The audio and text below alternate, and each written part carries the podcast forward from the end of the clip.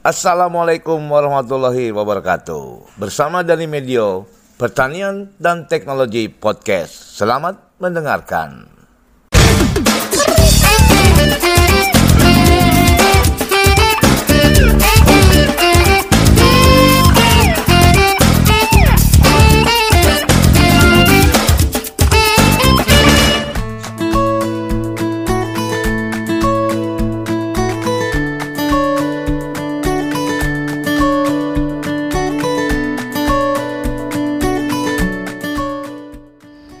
Assalamualaikum Pak Dr. Misgi. Nah, saya manggilnya Pak Misgi ya. Pak Miski. Oke, Ya, nah ini Pak, tadi saya udah Iya. eh, ke Sobat Tani. Oke. Eh, banyak Sobat Tani yang bertanya sama saya, Pak Dani, Ya. tolong dong angkat itu singkong Oh. yang ada di Indonesia ini, singkong ini katanya eh, populasinya atau eh, produksinya udah mulai menurun. Iya, iya. Kemudian bagaimana mengangkat eh, tanaman singkong itu menjadi ya kan singkong itu kadang-kadang Pak Miski Mhm, orang itu makanan kok singkong sih padahal Iya, iya. ada nilai yang mungkin bisa kita lihat dan bisa mengangkat singkong Mhm. itu. Pak Miski sebagai peneliti eh, khususnya di bidang pangan lokal ini yaitu baik. singkong singkong itu bisa dijadikan apa sih Pak Miski untuk mengangkat derajatnya supaya jadi makanan yang hebat atau mungkin jadi bahan makanan yang bermutu. Oke. Silakan, ya. Baik Pak Dani, saya akan jawab eh, secara berurutan satu persatu. Pertama, mengomentari bahwa memang produksi singkong kita di Indonesia ini mengalami eh, penurunan lah dari tahun 2014 hingga tahun 2018 ya. Dari tahun 2014 itu mencapai 23 Ya. juta ton lebih. 23 juta ton, ya. ya? Luar biasa sebenarnya. Tapi ini mengalami penurunan. Bahkan pada akhir tahun 2018 itu mencapai 16 juta ton lebih sedikit lah. Turunnya Ya, banyak juga ya Pak. Jadi ini cukup memprihatinkan juga dari sisi ya, produktivitasnya dan produksinya ya. Ya. Cukup eh, tinggi pengurangan eh, produksi tingkat nasional ini kurang lebih 15-an persen lah minusnya. Oke, minusnya ya. Minusnya. Nah ini mesti perlu perhatian lah dalam arti eh, untuk mengangkat apa, singkong ini karena kalau kita lihat sebetulnya singkong ini merupakan komoditi yang sangat strategis. Iya. Satu karena ini tanaman tersebar lah seluruh Indonesia. Betul, Nah, betul ya. Yang kedua memang sebetulnya dari sisi teknologi eh, budidaya ini ya. Ini kawan-kawan petani masyarakat luas Indonesia itu udah banyak relatif mengenal lah. Ya, Ya. Jadi bagaimana bercocok tanam tentang singkong. Singkong ya. Satu. Yang kedua, kemudian yang ketiga tentang pemanfaatan singkong sendiri. Pemanfaatannya. Ya, ya. Sudah relatif dikenal dalam arti eh, yang paling sederhana singkong misalnya singkong manis Ya. ya atau kawan-kawan petani atau masyarakat Indonesia pada umumnya ini mudah sekali eh, memasaknya misalnya Ya. dikukus Goreng. nah digoreng Wah. nah ini kan bisa langsung dinikmati atau Ya. dikonsumsi mengapa turun nah ini kata kuncinya Pertanyaan ya, Nah, mengapa turun? Mengapa turun? Ya ini kan kita harus eh, lihat dalam kondisi di masyarakat ini memang pemanfaatan singkong ini dapat dikatakan masih sangat terbatas. Ya. Nah, terbatasnya yaitu diolah dengan cara langsung ini tadi sehingga apa namanya dapat dikatakan nilai tambahnya agak kurang. Tunggu Pak Miski. Ya. Pak Miski, ini terbatas atau orang di luar sana atau masyarakat belum tahu cara mengolahnya? Nah, itu dia. Jadi pertama stepnya kita sampaikan bahwa itu terbatas. Oke. Jenis olahannya dan sebagainya. Nah tentu teknologi-teknologi juga eh, sudah mulai dikembangkan. Nah itu perlu kita sosialisasikan, kita sampaikan kepada kawan-kawan petani kita atau orang-orang penggiat eh, apa namanya pemanfaatan singkong dan Singkong. sebagainya bahwa dengan teknologi yang tidak begitu kompleks atau yang sederhana sebetulnya bisa dihasilkan suatu produk yang katakanlah produk ini luas untuk dijadikan aneka olahan. Nah, Oh. aneka olahan itu sendiri nanti ada nilai tambahnya Iya. yang cukup. Jadi bahannya besar. dari singkong. Ya betul. Gitu ya. ya, ya. Apa aja itu kira-kira? Nah, pertama kalau kita kenal singkong ini adalah sebagai bahan pangan yang banyak mengandung karbohidrat, terutama Oke, pati karbohidrat ya. ya. Berarti sama dengan nasi ya? Ya, sama nasi. Sama dengan beras ya? Iya, betul. Bisa menjadi pengganti dong ya? Nah, Wah. bisa jadi pengganti. Ya. Terus? Terus juga eh, sesudah kita hasilkan tepung, ini juga bisa berfungsi sebagai tepung pada umumnya. Menggoreng, bikin kue, Kue. bikin tepung bumbu, bikin apa itu kue yang bisa mekar, Iya, iya. bikin mie, ya kan? Hmm. Bahkan bisa digunakan sebagai bahan baku untuk beras cerdas, beras Wow. tiruan. Wow. Bahan bakunya sebetulnya Singkong. asalnya singkong, Oh, jadi singkong itu diolah menjadi tepung ya? tepung dulu. Wow. Nah, gitu. Kalau udah jadi tepung kan bisa jadi macam-macam. makanya saya oh, iya, yang luas tadi ya. Iya, iya, betul, betul. Ya, itu yang Wah itu, waktu itu sebetulnya teknologi yang tadi Pak Miski bilang artinya sederhana, Sederhana. tapi bisa mengangkat itu ya. Iya, iya. Pak Miski, emang ada teknologinya nggak? Bagaimana tepung itu dari singkong itu bisa dibuat jadi tepung? Nah, ada teknologinya. Nah, Apa kita tuh Pak Miski? kita sampaikan Iya. Badan Litbang Pertanian dalam hal ini eh, apa namanya UPT-nya Unit Pelaksana Teknisnya ini Balai Besar Litbang Pasawanan Pertanian Iya. itu menghasilkan sebuah teknologi kita sebut sebagai teknologi eh, apa namanya BIMO CF atau Biologically Modified Cassava Flour Oh. atau tepung singkong yang dimodifikasi. Oh, itu ada namanya. Jadi Iya, iya. tepung singkong yang dimodifikasi. Dimodifikasi. Tadi Nah. kalau bahasa kerennya bimo BIMO CF. CF. Ya. Padahal itu singkatan ya, Pak? Disingkatkan. Oke, wah. Makanya kadang-kadang eh, istri saya di rumah juga nih Pak Hmm. Miski. Kadang-kadang eh, ah itu kalau kita bikin roti, Hmm. bikin apa olahan bolu, terutama Hmm. bolu.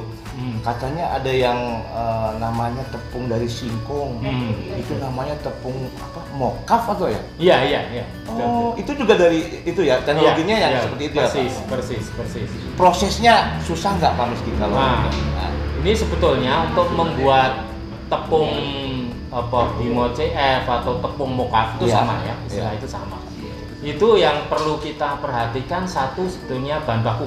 bahan baku. Singkongnya. Nah, itu ya, Ya. singkongnya, bahan yang baku. kedua Nah. adalah teknologinya. Yang kedua teknologinya yang sobat tani. kita sampaikan itu teknologi sederhana Iya. lagi tadi ya. Ya, sederhana tadi.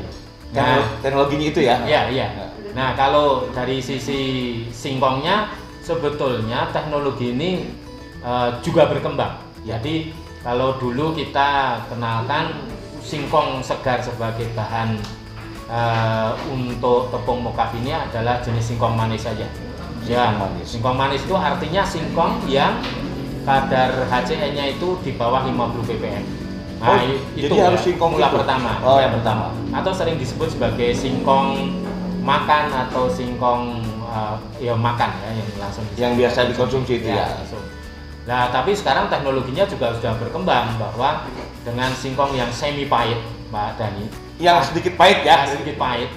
Misalkan singkong kasesa yang banyak Banyak, di iya, ya. lapangan, nah itu sudah bisa Udah bisa ya? sebagai bahan baku. Nah itu uh, perkembangan dari uh, starternya yang cukup adaptif atau enzimnya yang cukup adaptif digunakan untuk pembuatan tepung muka. Tepung mokaf tadi. itu itu dari sisi bahan baku pak. Bahan baku ya. Kemudian yang kedua sebetulnya teknologi ini sederhana. Sangat sederhananya kadang-kadang eh, kawan-kawan dalam menerapkan itu kurang disiplin lah gitu. Saking sederhananya ya. Ah gampang gitu. Iya, iya. Sehingga hasil di lapangan tuh sangat variatif. Oke. Sehingga kadang-kadang eh, mengapa terjadi variasi kualitas ya antara produsen satu dengan produsen lain. Iya. kan? Karena kalau kita ingin sampaikan sebenarnya teknologinya sederhana. Kalau kita sampaikan tahapan secara langsung adalah bahwa singkong segar itu harus kita kupas. Singkong segar dikupas. Kupas. Kupasnya kupas bersih. Kupasnya Antara- kupas bersih ya? Iya, kulit ari dan kulit tebal harus dikupas bersih. Kupas bersih. Ya. Kemudian setelah dikupas bersih baru dicuci singkong itu. Cuci. Nah, supaya lendirnya itu hilang. Oh itu harus Ya, cuci. Cucinya ya. dengan air khusus atau Air bersih saja. Air bersih saja. Nah, standar untuk air minum pump lah Oke, gitu oke. ya. Nah, itu kalau lendir itu sebetulnya di situ banyak sekali mengandung ASEAN. Oke, Asam HCN-nya. biru. Asam oke. Nah, kalau dibiarkan singkong tanpa dicuci, itu warnanya akan biru karena oksidasi ASEAN dengan oksigen. Nah, kalau kita cuci otomatis mengurangi eh, kemungkinan terjadi singkong itu menjadi warna biru. Jadi me- menghambat perubahan itu ya, Ya, perubahan warna itu. menghilangkan ya. kan hasilnya menghilangkan. dihilangkan dalam lendir. Nah kemudian sesudah di Cuci apa cuci baru kita iris tipis-tipis. singkongnya itu, Ya, diiris iris tipis. Hmm. Boleh dengan model sawut Hmm. atau chip kayak orang membuat keripik. Oke, Nah. sawut atau Chip. chip. Sawut tuh diparut ya. Parut memanjang Oke, boleh. memanjang, Nah, oke. tapi ukurannya harus diperhatikan ketebalannya. Ya. Karena akan perlu ketebalan supaya difermentasi itu eh, optimal, itu Optimal. ketebalan 2 sampai 4 mili aja. 2 sampai 4 mili ya. Nah, tipis banget ya, Pak ya? Tipis, lumayan. Harus tipis ya. Karena nanti menghendaki proses fermentasi itu cepat. Oke. Jadi 24 jam eh 12 jam selesai. Oke, Sobat Tani, ketebalan tipis itu berpengaruh dalam fermentasi nanti. Pak. Kecepatan fermentasi. Kecepatan lama fermentasi. fermentasi. Sehingga harus betul-betul 2 sampai 4 mili ya 4 paling mili, paling. betul. Oke. Nah ini kadang-kadang kawan-kawan yang produsen mokaf itu eh, kurang perhatikan. Kadang membuat Oke. rajangannya itu satu senti tebelnya. Tebel-tebel Tapi ya. proses fermentasinya sama lamanya. Nah itu Ah. menjadi kurang kurang optimal lah kualitasnya Sip. nanti. Nah itu yang harus Setelah diiris kemudian iris tipis kemudian baru direndam atau difermentasi dalam suatu bak perendaman. Oke. Ya, Direndam ya, Pak? ya direndam Dengan air lagi yang dengan bersih. air bersih. Ya di situ dikasih starter yang kita sebut sebagai starter tadi. Bimo Bimo CF. Bukan. Ya, Bimo CF. Oh. Nah, itu. Ukurannya atau dosisnya itu Pak Dani Hmm. sekitar eh, satu kilo itu untuk 1000 liter. Satu kilo singkong Eh, satu yang sudah kilo diiris. starter. Oh, satu kilo starter. untuk 1000 liter air. Satu kilo starter untuk seribu 1000 liter, air. Ya itu. Nah kira-kira di dalam bak eh, bak itu separuhnya aja yang diisi air. Separuhnya ya. Ya misalnya kalau bak itu kapasitasnya tadi 2 kubik atau 2000 liter. Nah ini diisi satu kubik atau satu seribu liter Hmm. saja. Nanti sisanya Iya. digunakan untuk chip singkong. Untuk yang sudah Ya, diparut tadi, yang sudah disawut, yang sudah disawut tipis-tipis atau tadi. ya, Oke. Dimasukkan ke situ. Jadi setengahnya ya. Setengahnya. harus. Setengahnya. Nah, ini mesti diperhatikan juga nih Pak. Kayaknya ini penting. Setelah itu Pak, Setelah itu kita rendam selama minimal 12 jam. 12 jam. 12 jam. Jadi semalaman lah ya. Semalaman. Karena mengapa semalam? Itu dulu kan riwayat penelitian ini kita mengambil dari kebiasaan kawan-kawan petani kita ya. Oke. Yaitu kenapa 12 jam? Karena itu waktu istirahat kawan petani malamnya ya. Malamnya ya. Jadi sudah diproses, kemudian masuk dalam bak, malamnya dia istirahat. Nah istirahat itu kira-kira 12 jam lah gitu ya.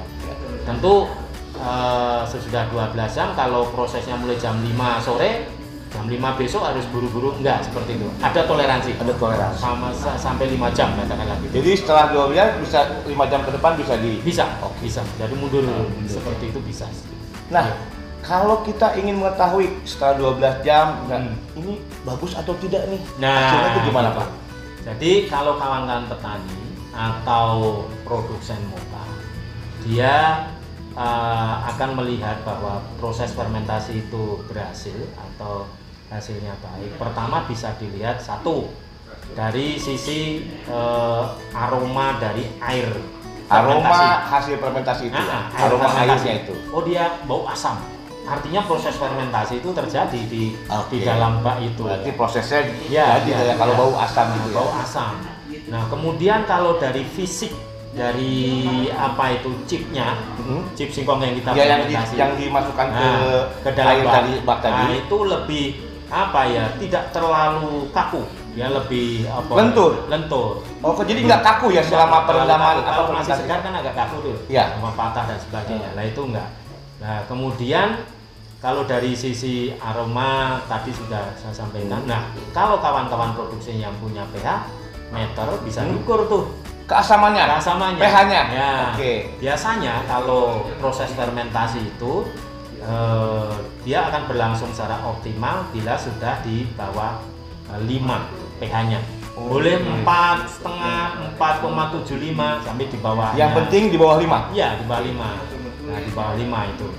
Nah itu eh, selama 12 jam fermentasi itu biasanya ciri-ciri yang apa namanya muncul seperti itu. Ada sebagian eh, ada buihnya sedikit. di Ada buihnya di atas di permukaan Ya, itu, di Pak. permukaan air proses fermentasi itu. Warnanya akan lebih eh, cerah. Ya dari dari si chip singkong ini. Iya. Ya kan. Kemudian air menjadi semakin keruh tentu Ya, saja. ya, ya. Karena dia HCN-nya akan larut ke dalam air, kemudian apa apa senyawa-senyawa lain ya itu juga akan eh, larut gitu, ke situ ya. Itu. Nah, selama 12 jam itu maka dikatakan proses fermentasi ini akan memodifikasi dari pati Dari pati ya. patinya si singkong itu. Singkong, ya. Maka di, di situ dikatakan dia patinya termodifikasi atau tepungnya Tepung, termodifikasi. tepungnya termodifikasi. Karena apa namanya eh, pati singkong ini termodifikasi oleh adanya asam organik yang dihasilkan oleh mikroba. mikroba ada itu. di- Selama fermentasi itu, Ya, Pak ya. selama fermentasi. Ya. Setelah itu harumnya udah pas, Ya. asam, kemudian bentuk atau eh, hasil chipnya Ya. itu lentur, kemudian berbuih dan itu oke lah itu dikatakan Hmm. bagus. Setelah itu proses itu selesai pak. Ya, jadi proses fermentasi tahapan perendamannya Ya. dapat dikatakan selesai. Selesai. Nah, Selanjutnya, Selanjutnya? nah, selanjutnya itu kita perlu tiriskan. ditiriskan, Airnya dibuang. buang. Nah kalau di bak itu biasanya kan ada sumbatnya, sumbatnya kita copot, Oh, copot, dia terbuang. airnya ya apa, tiris lah gitu ya. Berarti harus perhatikan ya baknya itu harus ada pembuangan airnya pak ya. Ya, Nah, itu harus perhatikan. Kalau nggak ada bingung buangnya ntar. Jadi harus ada Ya, pembuangannya. ya. Nah setelah Ya, dibuang, Setelah dibuang dia tiris, kontrol kualitas perlu kita lakukan Oke. dengan cara melakukan eh, namanya, pembilasan air. dibilas. lagi. Bilas air. Oke. Ya, bilas air. Jadi dengan cara dibilas air bersih Oke. eh, satu sampai dua kali. Satu sampai dua kali. Dua kali. Ya, dua kali. Dua kali ya. Nah, mengapa perlu dibilas? Karena di dalam proses fermentasi itu HCN itu larut ke dalam air dan Ya. sebagainya. Kemudian kotoran lain mungkin debu dan sebagainya juga Nempel situ. nempel kan.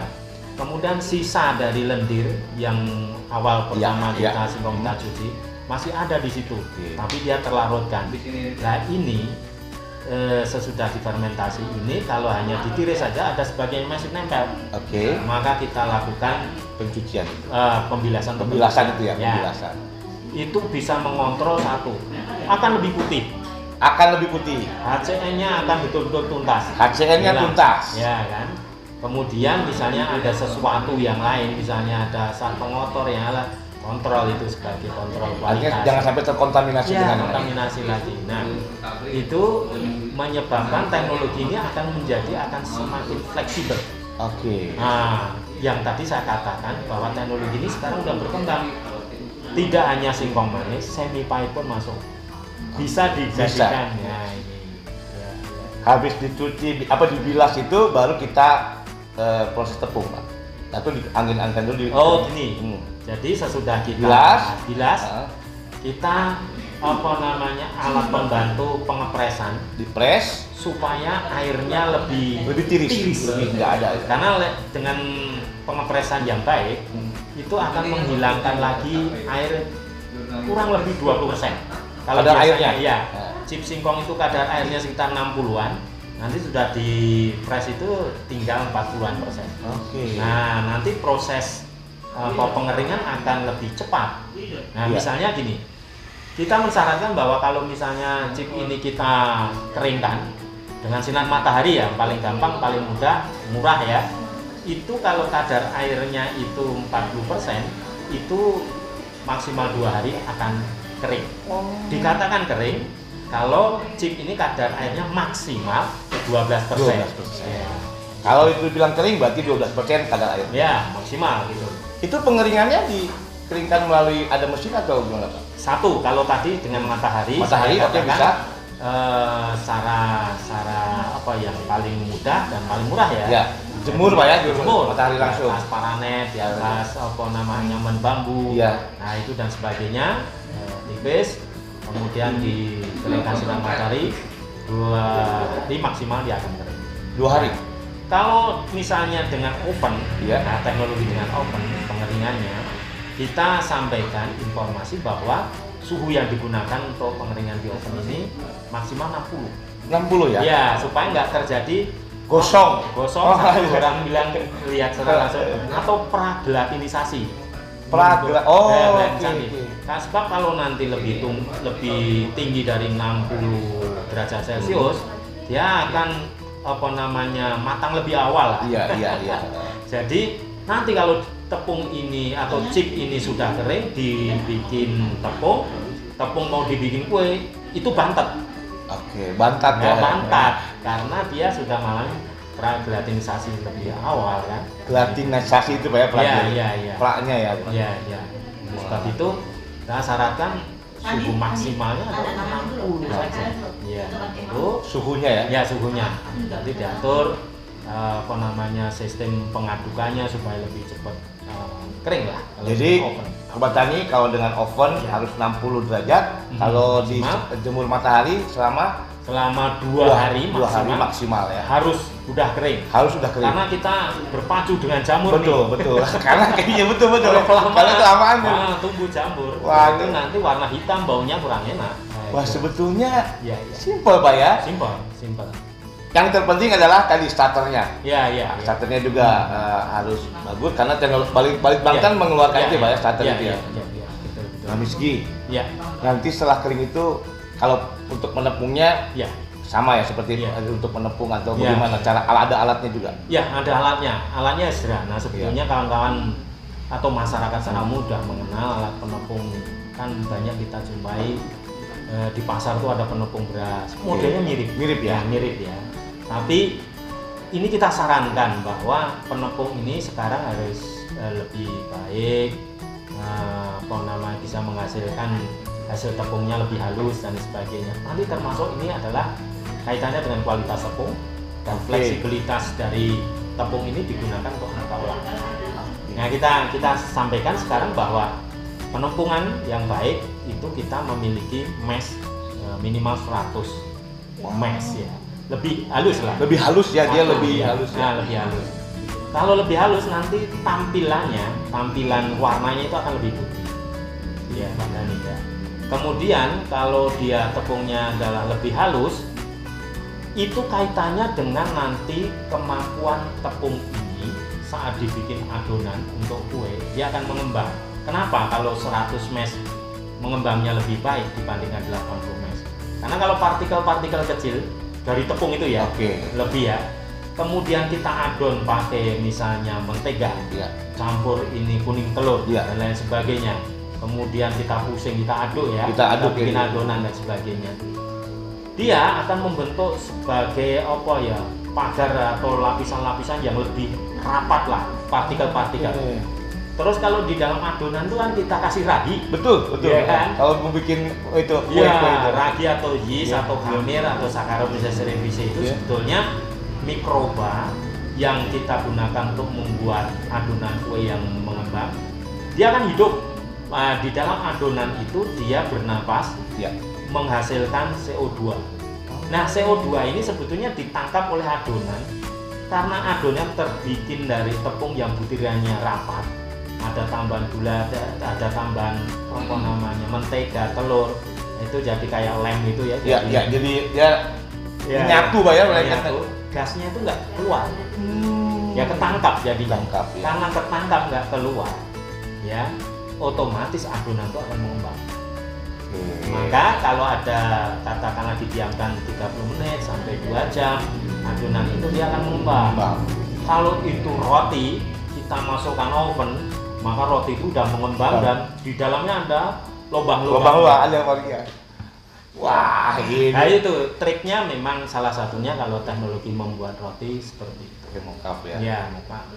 Jadi Ini menarik sekali Pak Menarik, menarik. Saya Ya. makanya teman-teman, ini kita nih ada ini hasilnya apa? Ya, ya. Kita salah satu ya ini, ini ya. salah satunya yang di apa namanya kerjasama dengan mitra kita. Ya. CV Agro Nirmala Sejahtera Bekasi. Pabriknya di apa Cidaun, Garut Selatan. Oke. Iya, iya. Ini dijual di toko tani kita kalau nggak salah. Iya, iya. Saya beli ini ke mana Pak istri saya? Wah ini, Ya. ini tepung mokap yang udah jadi. Ya. Dan yang satu lagi ini adalah starternya ya. Ya, starternya. Bimo CR boleh, Bimo. Bimo Cup boleh. Sama. Iya. Pak Misgi, Ya, ya. kalau petani atau sobat tani mau bikin ini juga bisa sebetulnya ya, bikin oh, sendiri. bisa, bisa.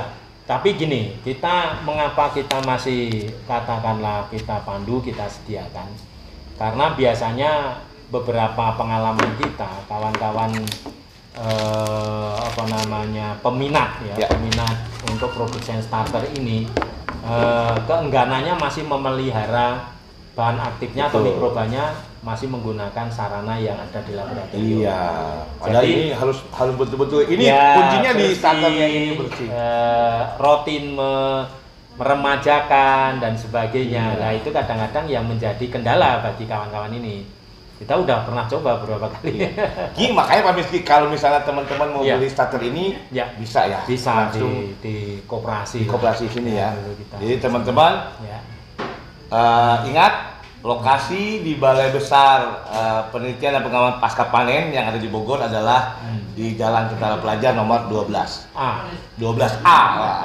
Jadi bisa bertemu langsung dengan Dr. Miski boleh sebagai dengan kawan-kawan eh, pelaku yang lain. kawan-kawan yang lain yang ada di Balai Besar Pasca Panen ya. Oke, oke. Dan itu nggak nggak susah Pak ya Nggak susah. dapat ini ya. Iya, iya tidak susah pak.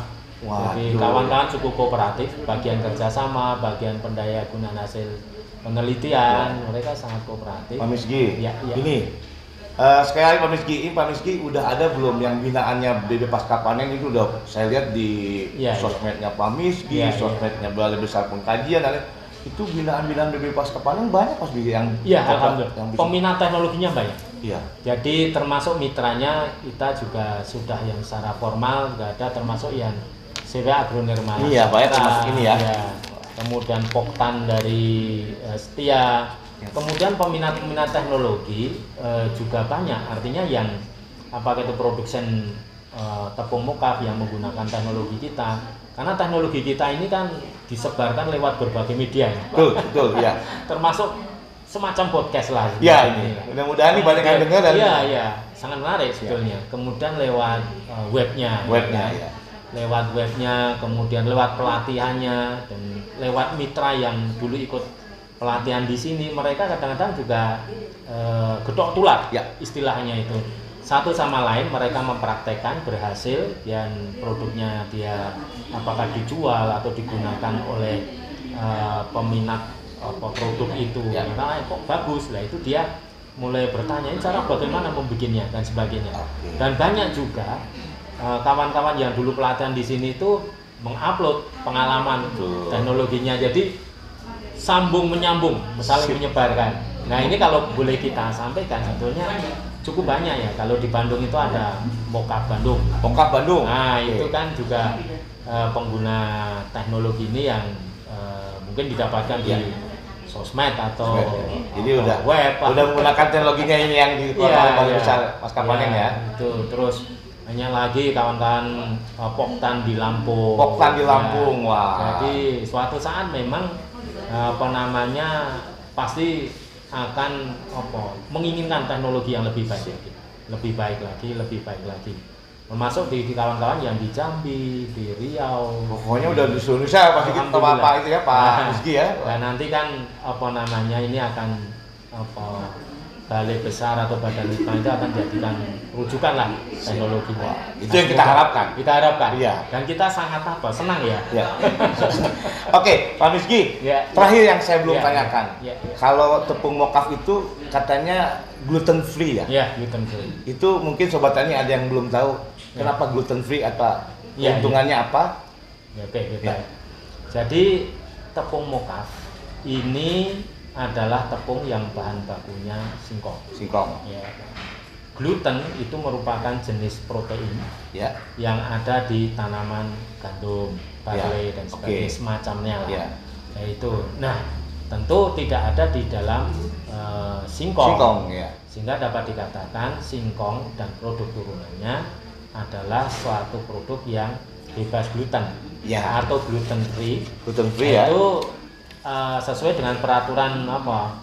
Perkalip eh, Perka Badan POM ya. Ya. Nah itu bahwa dikatakan bebas gluten kalau kadar apa namanya glutennya itu di bawah 12 ppm. Oke. Kalau less gluten atau gluten rendah antara 12 sampai 20 BBM. Oke. Ya. Kalau ini di bawah kalau ini nggak ada, karena no ya? singkong. Oke. Ya, singkong Wah. aman, Jadi se sehat. sehat sobat tani. Jadi yang gluten free itu sehat. Ya, ya, ya. Wah, ini menarik sekali Pak Miski. Oke. Pak Miski terakhir nih Pak Miski. Iya, iya. Kita udah ngobrol banyak dan Mhm. saya yakin Iya. ini informasi yang disampaikan Pak Miski ini bermanfaat untuk teman-teman yang Iya. mendengarkan podcast ini tentunya Oke, oke. yaitu Balai Besar Pengkajian dan Balai Besar Pasca Panen. Oke. Nah, Pak Miski, harapan Pak Miski tentang terhadap tanaman komoditi ini ke depan Mhm. Pak Miski. Ya.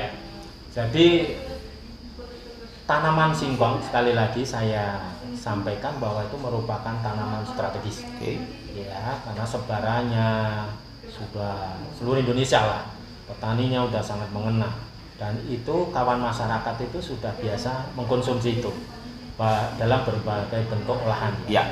Nah, tentu ke depan mari kita kembangkan bahwa olahan singkong akan menjadi lebih berkualitas lagi, akan memiliki nilai tambah dan daya saing lagi dengan hasil-hasil produk yang lebih eh, luas. Tepungnya akan lebih berkualitas misalnya. Sebagai parameter misalnya sekarang itu eh, tepung singkong ini eh, akan dapat dikatakan lebih lebih baik lagi produknya apabila bisa digunakan untuk bahan baku roti-rotian Roti, yang mengembang ya kan tadi salah satu triknya udah saya sampaikan Ya. tadi pengaruh kehalusan mes tadi kemudian untuk bahan bak mie, Mie, misalnya oke. Nah, Oh, ada mie juga olahannya ya? aja Ya. teknik olahannya aja misalnya apa eh, apa dengan campuran bahan non gluten yang Ya. lain dan sebagainya dan teknik yang lain nanti kita sampaikan pada acara yang lain Ya. kemudian di samping roti mie gunakan untuk bahan baku beras yang tadi Oke, beras jadi sedang, beras ya. beras artificial. Artinya nanti banyak orang yang akan mengkonsumsi eh, beras tapi asalnya dari singkong Wow. ya ini yang yang Kayaknya mesti episode berikutnya Ya, kita mesti bicarakan nih nasi singkong. Nah, nasi singkong ya untuk beras cerdas atau Beras. Nah kemudian untuk yang lain kemarin sudah mulai banyak yang eh, menanyakan eh, tepung bumbu. Tepung? Kan? tepung bumbu. Tepung bumbu. Karena beberapa pengusaha dari Surabaya itu udah bikin eh, tepung bumbu khusus untuk misalnya gorengan semacam pisang goreng. Pisang goreng. Ternyata lebih renyah, warnanya lebih menarik, kuning kecoklatan yang Ya. uh, terang begitu dan rasanya lebih crispy. Wah ini lebih lebih menarik. Nah, itu artinya peluang lah. Ya. Jadi bahwa tepung moka, tepung yang berasal dari singkong, Singkong. itu tidak hanya untuk kue-kue tradisional, Iya. kue-kue modern, Modern juga ya, bisa. olahan-olahan yang lebih aneka ragam, yang prospek pasarnya juga eh, lumayan besar. Nah ini akan menarik kawan-kawan produsen tepung ini lebih berkembang, lebih giat. Wow, ini harapannya yang paling itu. Mari kita ini PR kita nih Pak, Pak Rizky ya. Iya, Mudah-mudahan nih tepung mokaf ini betul-betul akhirnya terbiasa orang pasti akan menggunakan tepung mokaf Iya, iya betul. Yang sehat dan juga bisa berbagai macam olahan bisa dibuat Iya. dari bahan tepung Betul. mokaf ini. Dan gini, sekarang ini alhamdulillah ketersediaan mokaf ini sudah semakin banyak. Banyak sudah banyak Satu, ya. di beberapa titik sudah Online aja bisa kok beli. Nah, online oh, juga bisa. Saya udah pernah. Wih, banyak udah ini. banyak banyak. Yang kedua bahwa harga semakin kompetitif. Oh Ya kan, karena diproduksi di sentra-sentra eh, penghasil singkong sebagai bahan bakunya. Contoh Lampung, Jambi, Jambi. Riau, nah, kemudian Sumatera Utara, ya. kan Aceh. Nah itu sekarang ada satu titik-titik dalam pembelian jumlah agak besar itu sudah berani dengan harga cukup kompetitif sekitar 8.000 Oh, 9.000 satu per kilo? kilo. Iya. Nah, Dari itu. dari di, di- sampai tempat dikirim langsung. Oh, itu belum ongkos kirim. Artinya sudah cukup kompetitif Kompetitif lah ya. dengan harga yang Jadi teman-teman. Ya. ternyata tidak ya artinya harga tidak tidak terlalu mahal Iya, bisa, semakin akan bersaing. Semakin bersaing. Wah. bersaing. Nah ini harapannya juga nanti banyak masyarakat yang mulai tertarik eh, bergerak dari hulu dan ke hilir. Ya kan? Hulu karena bahan bakunya singkong ini banyak digunakan untuk aneka industri, Ya. baik di tapioka maupun ya moka maupun tepung yang lain kan ya. ya. Nah itu kawan-kawan petani semakin terbuka lebar pasar singkong sebenarnya. Nah itu artinya nanti kalau pasar singkongnya juga semakin apa namanya laku dan gampang jualnya kawan-kawan petani lebih banyak lagi banyak nanam Betul. ya kan Jadi jadi bisa naik lagi Iya, Ya, jadi gitu. wah harganya bagus, rumah bakir berarti saya nanam singkongnya di bawah. oke Oh, jadi singkong akan terus naik naik ya. Wah, ini harapannya. harapannya Wah, Pak Miski ini enak sekali ngobrolnya. Kalau Oke. jadi wah, terima Ya, ya. kasih Pak Miski. Mudah-mudahan ini Ya. bermanfaat, Sobat Tani. ya Eh, demikian obrolan saya dengan Dr. Miski Arta, Baik. eh, peneliti dari Balai Besar Pasca Panen Badan Litbang Pertanian. Oke. Pak Miski terima kasih. sama-sama Mudah-mudahan ini kita ya. tetap jaga kesehatan. oke siap Protokol siap. eh, Ya. kesehatan kita lakukan Ya, ya, dan oke. 3M 3M memakai masker kita pakai face shield ya cuci tangan. cuci tangan Ya, menjaga jarak oke terima kasih Pak Rizky Baik. Sobat Tani demikian eh, obrolan saya. Dengarkan terus podcast saya pertanian dan teknologi. Salam pertanian